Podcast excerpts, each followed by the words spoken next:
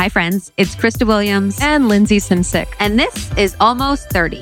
We are two best friends who began this podcast as we were transitioning from our 20s to our 30s, feeling lost, freaked out, and with more questions than confident plans. They do not teach you any of this stuff in school.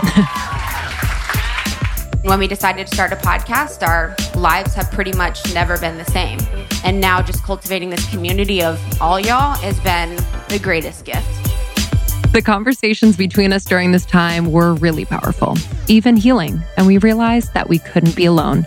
After six months recording on our closet floors with this handheld shitty recorder, Almost 30 was born. Almost 30 is a podcast about realizing what's possible, vulnerability and connection, healing and going deep, all while not taking ourselves too seriously.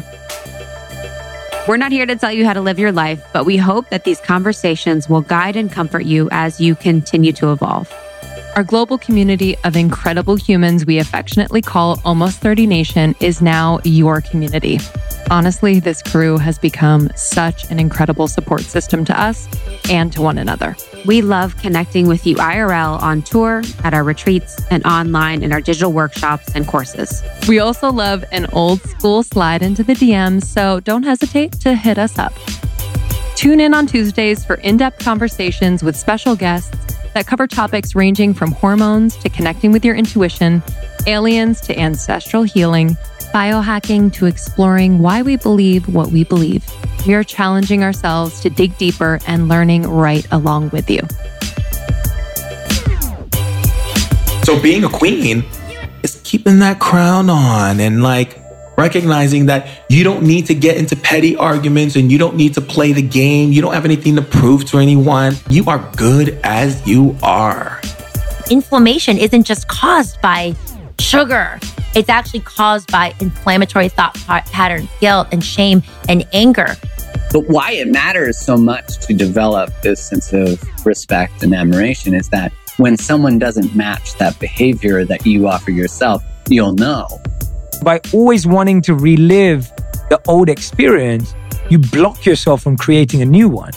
I'm of so much more value to the world, exactly who I am. You know, people are waiting for the future to arrive, but really they're just waiting for themselves to wake up mm-hmm. because they are the future. Mm. On Thursdays, tune in for an intimate catch up with us. It's our time to connect with you and get really real.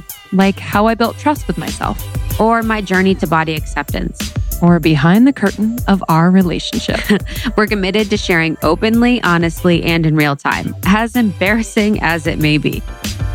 Whether you listen to the podcast, connect with us at any of our events, or follow along on social media, we see you.